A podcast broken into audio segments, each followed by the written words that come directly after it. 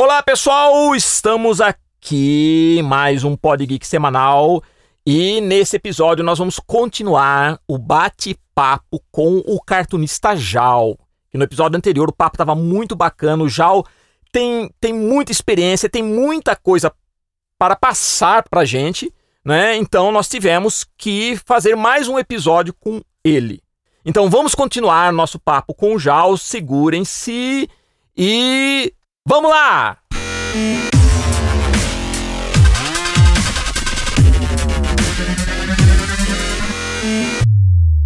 É, Jaú, agora quero que você fale um pouco dos bastidores do seu projeto pessoal, que é o canal do YouTube Vou Falar Com o Memê. Eu assisti lá, é muito engraçado, né? Como surgiu essa ideia de trabalhar com marionete? Eu achei bacana, eu vi que é um trabalho, é um canal muito bem produzido. E qual a inspiração desse personagem aí, engraçado, que fica filosofando com sua memé? Bom, o, a memé é merda, né? Vamos falar corretamente. Ele conversa com a própria merda. Isso é simples. É. O banheiro sempre foi o lugar onde a gente consegue conversar com a gente mesmo. Uh, agora com o celular mudou muito, porque o celular invadiu o banheiro também, né? Quer dizer, então você não tem nenhum espaço para você ficar sozinho. Eu confesso que eu levo o celular. É, não, todo mundo leva, mas aí você perde a sua área de filosofia. Você tem que ter um momento próprio. Uhum. e, e, e ir no banheiro sempre foi esse momento próprio, né? E, e também um lugar para ler gibi, né? É gibi impresso, né? Todo mundo ah, tem sua sim. banquinha de gibi no banheiro. Mas a, a, o que acontece? Eu já tinha trabalhado a, a, as minhas, meus trabalhos em televisão, né? Eu já trabalhei com, com bonecos, né? Manipuláveis, assim, e, e fazendo vozes, já desde que uh, a gente fazia com políticos uh, no programa da Silvia Popovic e do...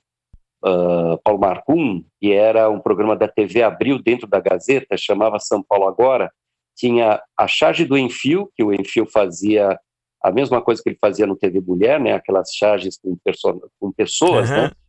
E tinha a nossa, que era com os bonecos políticos. Então tinha o Delfim, tinha o Maluf, né? o, o, o Jânio, uh, o, o Lula e tudo mais. Uhum. A gente fazia piadas uh, com os personagens... Uh, uh, E antes do Jeppe Maia fazer na Bandeirantes, né? O nosso é anterior. A gente começou no Ferreira Neto, na, na Bandeirantes, no programa Ferreira Neto. O Ferreira Neto, ele imitava o Maluf, imitava a Jânio e tudo mais, e a gente aparecia uh, do lado da, da mesa dele e, e, e já fazia isso daí, né? Eu e o Luiz Chilson. E depois eu trabalhei no Catavento, que foi um, um projeto, tinha o, o Bambalalão e o Catavento na T V Cultura, isso antes do Rá-Tim-Bum, né? E Rá-Tim-Bum e depois Castelo Rá-Tim-Bum. Que o Bambalalão e o Catavento. O Catavento uh, foi muito legal porque a gente criou os personagens, os bonecos, tipo Vila Sésamo, assim, né? Tipo Beto e Enílio e tal. E a gente fez o vovô, a vovó, eu fazia as vozes e, e fazia a manipulação, o Luiz Chilson também. Cara, fazia... eu não conhecia essa tua história, Jaú. Eu não sabia que você tinha esse envolvimento com marionete. Que bacana, hein? É, e esse, esse o Catavento ganhou o prêmio do melhor programa uh, infantil do mundo na N H K lá no Japão. Depois em Cuba, né? Quer dizer, então a gente conseguiu fazer sem verba nenhuma, porque o, o, o Rá-Tim-Bum já era com verba da Fiesp. Então tinha uma verba para fazer alguma coisa com mais material e tudo mais. O nosso era feito, inclusive gravado nos, nos jardins da T V Cultura, né? Mas foi muito importante. Acho que vai agora ter no canal da, do YouTube da T V Cultura, vai ter, vai ter a, a reapresentação do Catavento, né? E aí, então, eu tenho esse histórico. A gente já trabalhou com, com, com isso e tal. E aí eu pensei o seguinte, falei, bom, não tem jornal para publicar charge. Não tem jornal para publicar quadrinhos. Tem a internet, só que a internet hoje em dia tem uh, essa parte visual, tem que ter movimento, tem que ter só quadrinhos e só cartoons na internet e não está funcionando muito bem para você conseguir ganhar dinheiro. Então, tá, quem está ganhando dinheiro agora? Ah, os youtubers, né? Tem algum youtuber de, de, de boneco para adulto? Não, não tem. Não tem, exato. Daí eu, eu sou amigo do, do Fernandinho, né, que fez os bonecos do Rá-Tim-Bum, do... Do, da época do Bambalalão, da, eu, eu lembro da, daquela época que eu trabalhava na T V Cultura, né, já conhecia o, o Fernandinho, né, e o Fernandinho, falei pro Fernandinho, olha, eu tenho um personagem aqui, você faz para mim o boneco? Ele fez o boneco, né, comprei o boneco, e uh, comecei a fazer umas brincadeiras, porque fazer e conversar com a própria merda, porque eu comecei a, a para você entrar, entrar na internet, você tem que entrar com alguma coisa diferenciada, não dá para ser igual a todos. Então esse é um diferencial, por quê? Porque o segundo cérebro nosso está no intestino, não sei se você sabe, são duzentos e oitenta milhões de neurônios estão no intestino para fazer funcionar todo o aparelho digestivo. Alguns falam que é o primeiro uh, cérebro, porque quando era um homem das cavernas, esse cérebro tinha que funcionar muito bem para sobrevivência. E o outro foi se desenvolvendo depois, lá o de cima, né?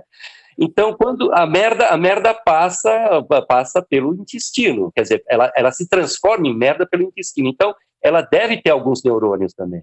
Tive um, um amigo que era, que era médico, ele falava assim, esqueça exame psicológico, essas coisas. Se, se houver um crime e o criminoso é, deixar a merda dele no local, a gente consegue resolver o crime só analisando a merda dele. Né? Só analisando merda, tá certo. Não, e, e a, merda, a merda sempre foi, desde do, do, dos, dos antigos, Uh, era análise, a análise era feita pegando do piniquinho, a criança que Sim. cagava, pegava do piniquinho o médico, cheirava, via o que tinha nela, se tinha sangue, se tinha alguma coisa. Então a merda é uma coisa para a saúde também, né? Entendeu? É escatológico o papo, mas é, é educativa, cultural, né? E aí, aí é o seguinte, esse personagem então começa a ser, uh, conversar com a, no, com a merda no banheiro. Cada merda sai de um jeito. É. Se você assistir um desenho animado enquanto estava comendo, essa merda sai com voz de desenho animado. Então tem várias coisinhas, brincadeirinhas que eu comecei. Eu fiz uma primeira temporada o ano passado. Eu estou devendo, porque está muito tempo sem fazer nada, né? Mas eu estou me preparando... Você parou, pra... né? Eu vi, eu vi que parou. É, parou porque eu, porque eu tive vários outros trabalhos que eu tive que fazer. E isso era só uma experiência para saber como que funcionaria. Então tudo que você viu é só experiência. Foi feito da forma mais simples possível, sem muito... Mas tá ótimo, ficou... Olha, eu, eu, eu inclusive divulguei para os nossos alunos tudo, achei muito bacana. É, mas agora, agora uh, vai ter a segunda fase que eu vou começar a fazer, que é a uh, do, do Memé já com atores. Hum... O Memé, eu sei, o tio do Memé, né? Porque Memé é a merda. O, quem, quem, quem é o É o, é, o, é o personagem chama Tio do Memé, não tem nome, é Tio do Memé. Ele, ele uh, vai agora participar, por exemplo, começar com a esposa dele. É uma pessoa normal. Ele é o é. único boneco, filhos, mulher, é. todo mundo é normal. Ele que é o boneco.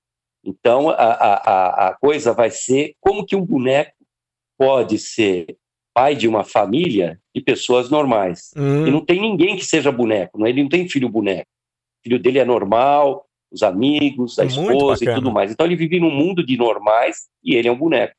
Então ele tem que se adaptar a esse, uh, uh, ao que vive em torno dele, né? Então vai, vai começar com a esposa, e ele já tem alguns problemas com a esposa, né? De... de é... de relacionamento, então vai ter um psicólogo que vai atender eles pelo, uh, pelo computador, e vai ser um psicólogo. Por quê? Colum, porque é um psicólogo que também trabalha com o segundo cérebro. Uhum. Legal. E aí vai ter uma brincadeira disso daí, eu mesmo vou fazer o psicólogo, é claro que eu vou botar aquela máscara de Groucho Marx, né, porque eu não quero muito aparecer, uh, pra, por isso que eu faço pelo, pelo computador, o psicólogo pelo computador, ele é, é meio suspeito, esse psicólogo, né? E aí vou começar a ter um, um, um, uma historinha que vai ter esses relacionamentos, então vai melhorar, para não ficar batendo sempre na mesma tecla, você entendeu? Ele já é um, um cara que trabalha na televisão, o, o boneco, ele, é. É, ele tem o jornal dele, né? Sim. Só que agora, mais uma loucura que eu vou fazer, uma experiência, eu nem, nem sabia que eu ia fazer isso daí, mas... vou fazer como uma experiência, mas acho que vai dar certo, eu vou entrar na área sertaneja. Tá. Eu vou abrir, eu estou falando pela, em primeira mão para você, vou Olha, abrir um portal sertanejo. E esse portal sertanejo vai ter várias coisas, uma delas é o humor sertanejo, que eu vou tentar colocar o Memé uh, como se ele tivesse um, um programinha nesse portal sertanejo. Então, ele como jornalista e como apresentador de televisão e tudo mais, ele tem os trabalhos dele. Um deles vai ser esse, para ele entrar no nosso portal também. Pô, é, então eu vou fazer algumas experiências e vou voltar com a, a, a temporada do Memé agora muito melhor, com, já com uh, uh, atores trabalhando e que isso daí vai dar um, um chance diferencial na coisa, né? A minha ideia, a minha ideia é que vire um seriado uh, de comédia. Sim. Uh, esses seriados de comédia familiar que existem, de humor, eu acho que o, que o, o, o Vou Falar Com o Memê, agora não vai se falar mais assim, vou fazer o número dois, não, vou falar com o Memê. Exato. Então a ideia é que, é que isso daí vire um seriado que possa passar em canais tipo comedy, essa coisa toda. Então, você vê, você tem que ter um investimento, se você trabalha com cartoon e humor. Sim. Dá para a gente desenvolver uh, para várias áreas, e essa é uma delas. Se der certo o meu projeto, é um caminho que outros podem fazer. Sim. Também. Ah, e eu acho que nesse ponto o YouTube ajuda bastante, né? Ajuda bastante e, e, e o seguinte, se você reparar, eu não, eu não faço a escatologia, não mostro uhum. cocô, não mostro nada no, no, no coisa, essa parte escatológica na cabeça da pessoa, porque cada um tem sua imaginação do que, que é o cocô. Isso. E pela voz, você pode imaginar um cocô naquela voz, fininha ou grossa, sei lá, aquela coisa toda. Isso é muito importante para ver uma empatia com o público que assiste. Se você faz uma escatologia, isso é o que todo mundo faz. Uhum. Os stand-up, eles trabalham direto escatologias e tal, essa Sim. coisa toda. Mas o meu pode ser visto por criança também. Certo. É claro que ele tem algumas coisas lá que só adulto vai entender.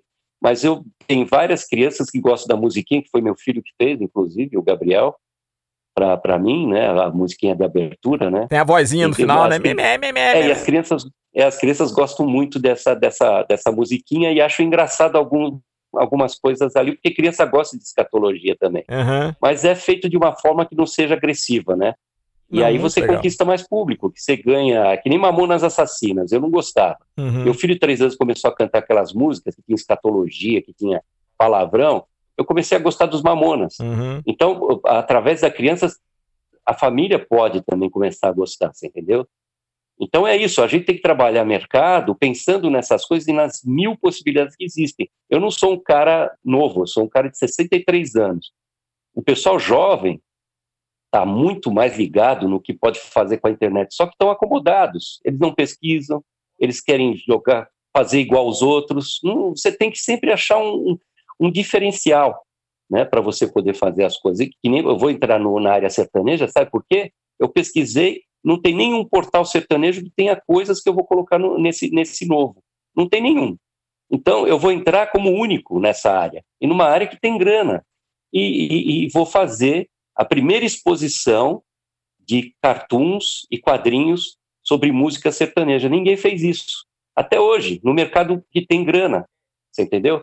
Então, é, é, é, tem coisas que a gente pode descobrir nessa área de quadrinhos, cartoons, humor gráfico, e são coisas que não existem. E aí você consegue fazer um negócio que não só vai te dar prazer e vai trazer para você um reconhecimento, inclusive monetário, mas também você vai abrir caminho para outras pessoas. Outras pessoas vão ter ideias em cima da sua ideia. E você abre mercado assim.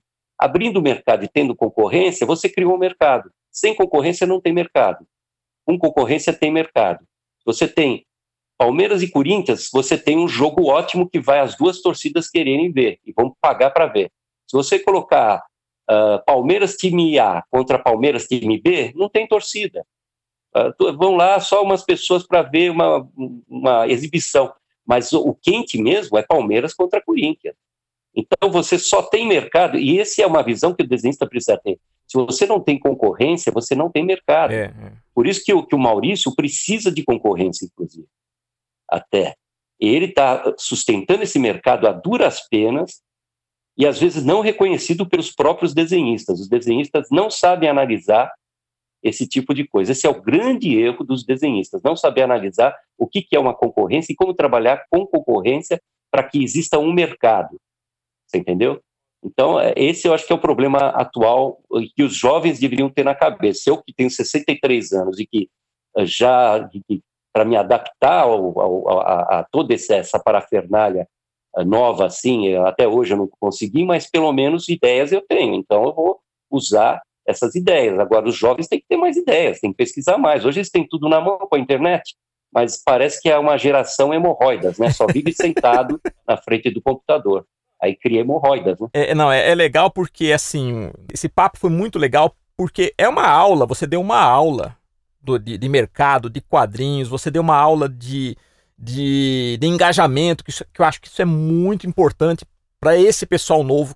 Tanto que a nossa proposta do Podgeek é, na verdade, aglutinar no Podgeek toda essa geração que curte o mercado geek, quadrinhos, cartoon, games. A gente aqui conversa desde o pessoal assim mais dinossauro até com uma geração nova. A gente quer ter esse ponto de encontro, de cruzamento de todas essas ideias, porque a internet permite isso, que quem é novo descubra esses caminhos, né? E também quem é um pessoal que já está na área há mais tempo, também acabe aproveitando-se dessa tecnologia para colocar ideias uh, que antes, talvez, por uma série de fatores, o mercado não permitia. Como você, por exemplo, que está tendo esse seu canal no YouTube, fazendo esse trabalho com marionete, porque eu não sabia. Você falando para mim de todo o trabalho que você fez com marionete, eu só descobri agora, através do Memê. Mas olha a experiência que você já tinha antes, né? Então, isso que, que, que é legal. Não, esse, esse, é um, esse é um trabalho importante. Eu, eu acho o seguinte, você, como é professor também de quadrinhos, essa coisa toda, a, a, o que a gente tem de ideias e tudo mais, às vezes a, a, o desenhista, quando trabalha a maior parte sozinho em casa, parece que é ele contra todo Exato. Mundo, né? Então, mesmo um amigo dele que conseguiu um trabalho, ele fala, eu poderia ter conseguido esse trabalho, e tem uma, uh, uh, uma visão assim de que Uh, ele está sozinho. Uh, se ele tiver a visão de que cada desenhista brasileiro que fizer sucesso vai ajudar ele a ter mais trabalho, se a visão virar para isso, ele vai estar tá com a visão correta de mercado. Porque eu, uh, eu, é só ver, por exemplo, o Chico Caruso. Quando ele começou a publicar charges na capa do Globo, uhum. vários jornais do Brasil começaram a publicar charges na capa uhum. também. Então, amplia o mercado. E você não Correto. Pode ser a pessoa que você quer segurar tudo para você, sabe? As ideias... Nós estamos aqui na Terra, nesse momento, trabalhando numa escola nossa, né? E, e aprendendo. O, quando a gente tem ideias e tudo mais, a gente tem que ampliar isso daí e não ficar segurando para a gente. E por isso que o livro nosso, a gente resolveu fazer gratuito. Correto. Sabe? Porque é, uma, é uma, um trabalho de anos e anos nosso que a gente podia uh, falar, ah, vamos publicar um livro e ver se a gente ganha grana vendendo o livro. Bom, uh, uh, hoje no Brasil não se vende tanto livro também. Correto. Né? Uh, então não é uma base para você fazer. E a gente acredita o seguinte, que se os professores começarem a, a utilizar quadrinho na sala de aula, nós estamos com o mercado futuro assegurado para os desenhistas, porque o, o, você formou o, o leitor ali na escola, porque quem produz quadrinho na escola vira leitor o resto da vida, até os cem anos. Então a gente resolve um pouco o problema de mercado com esse livro, sabe? Mas tem que ter a, o desenhista tem que ter a cabeça dele ser empreendedor, pelo menos no, no pedaço onde ele mora. Aí ele começa a ampliar e começa a entrar em várias... Imagina ele fazer isso em quatro, cinco escolas, para uh, cada grupo de cem alunos. Sabe, são quinhentas crianças e quinhentas famílias que vão ter na cabeça que o desenhista pode fazer um cartaz para a festa de aniversário do, do menino, da menina, fazer toda a ambientação, pode estar tá lá fazendo caricaturas ao vivo no aniversário, pode estar tá fazendo caricaturas para virar, uh, ou desenhos para virar caneca, para virar uh, camiseta. Caramba, você vai ter trabalho para caramba se você se organizar direitinho. E isso sem fazer mais nada além do que esse contato com um livro que tem apoio de Ziraldo e de Maurício de Souza. Muito bom. Como que você vai conseguir falar com um diretor de uma escola? Ah, você manda para ele, olha, vê se esse, uh, entra aqui, você vai ver o que, que o Maurício e o que, que o, o Ziraldo está falando. É claro que o diretor da escola fala, opa, deixa eu ver, eu quero implantar aqui na minha escola um negócio que é apoiado por esses grandes escritores aqui, que as crianças gostam. Está tudo na mão, de graça, sabe? É só fazer. Agora, tem que fazer, né? Se ficar sentado em casa esperando que caia do céu qualquer coisa, não vai acontecer nada. Mais uma vez, muito obrigado, Jaú. E toda vez que a gente encerra aqui o, o nosso Podgeek, a gente tem uma mensagem que a gente aconselha quem nos acompanha a ser herói, né? E a gente só convida aqui realmente para conversar aqueles que a gente considera heróis como você. Você é um herói. Te respeito muito como profissional, né? Então eu quero te agradecer, né? Falar que você é um herói e deixar aqui aquela mensagem para o nosso público, tá? Que é justamente isso, que eles também sejam heróis como você. Muito obrigado, viu? Imagina, eu que agradeço o espaço. E a, a mensagem é o seguinte, né? Eu acho que todo mundo é herói. Todo mundo tem um pouco de poder em alguma coisa que pode ser ampliado. Basta tentar descobrir isso daí através do quê? Através das suas experiências que passou e através das uh, suas vontades de fazer alguma coisa. Quando você vai em busca dessas coisas que você gosta e tudo mais, não é a questão de você falar o que que, aonde eu vou ganhar mais dinheiro, é sendo médico, é sendo... Não, não é por aí que você tem que pensar. Você tem que pensar o que que eu mais gosto de fazer, que eu vou aguentar todo o tranco, todos os problemas e tudo mais, por causa que eu gosto daquilo que eu faço. Se você gostar do que você faz, você vai conseguir sobreviver com isso daí. Você pode não ser milionário, não pode não ganhar muito dinheiro, mas você vai ter uma vida legal, assim, é, porque a gente sai dessa vida aqui. E se você juntar dinheiro, o dinheiro fica. Você não vai levar, não vai levar para o outro mundo o dinheiro. O que você vai levar de valor para o outro mundo é o que você aprendeu aqui. Eu acredito piamente que exista a vida após a morte. Então pode ser que você vire uma energia, pode ser que você vire uma luz, pode ser, mas está mostrado no mundo inteiro, pelo ciclo de vida que existe em tudo, que é um ciclo e que vai se transformando.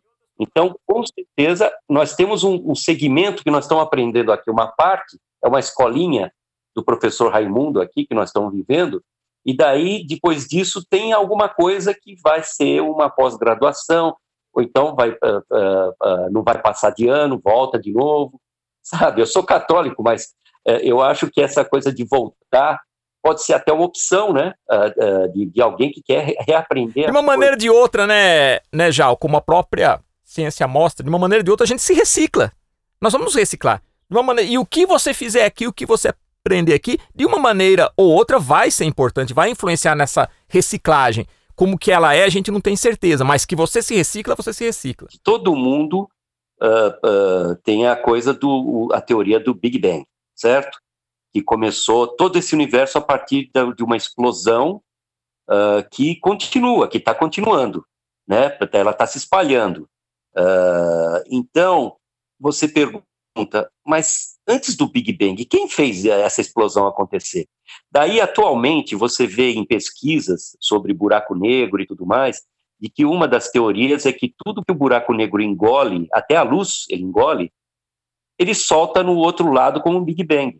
Então, as coisas vão se... Conforme a gente vai aprendendo na nossa escolinha aqui da Terra, a gente vai aprendendo e vai pesquisando, o ser humano, né, vai, vai aprendendo, e vai começar a montar o quebra-cabeças. Evidentemente que essa evolução vai chegar uh, em algum ponto uh, ali adiante, que a gente pensa que seja o melhor, apesar do mundo estar em convulsão total. Mas a convulsão faz parte desse processo. Mas o, o, o, se você começar a pensar no universo e que tudo pode começar um Big Bang, em, um, em, um, em uma coisa tão mínima, uh, uh, tudo pode acontecer. Então, não, nunca feche a cabeça para que tudo termine aqui, porque sempre vai haver uma continuidade de alguma forma que esse universo foi criado. Então, a, a, a gente tem que pensar grande. Estamos aprendendo aqui, vamos passar isso para as outras pessoas, todos somos professores, todos somos heróis. E a nossa, a nossa responsabilidade que trabalhamos com a área de comunicação é maior ainda. Muito obrigado, Jal. Então, pessoal... Conversamos com o Jal, o grande cartunista Jal, e nossa mensagem, como sempre, é: seja um herói. Até a próxima, pessoal!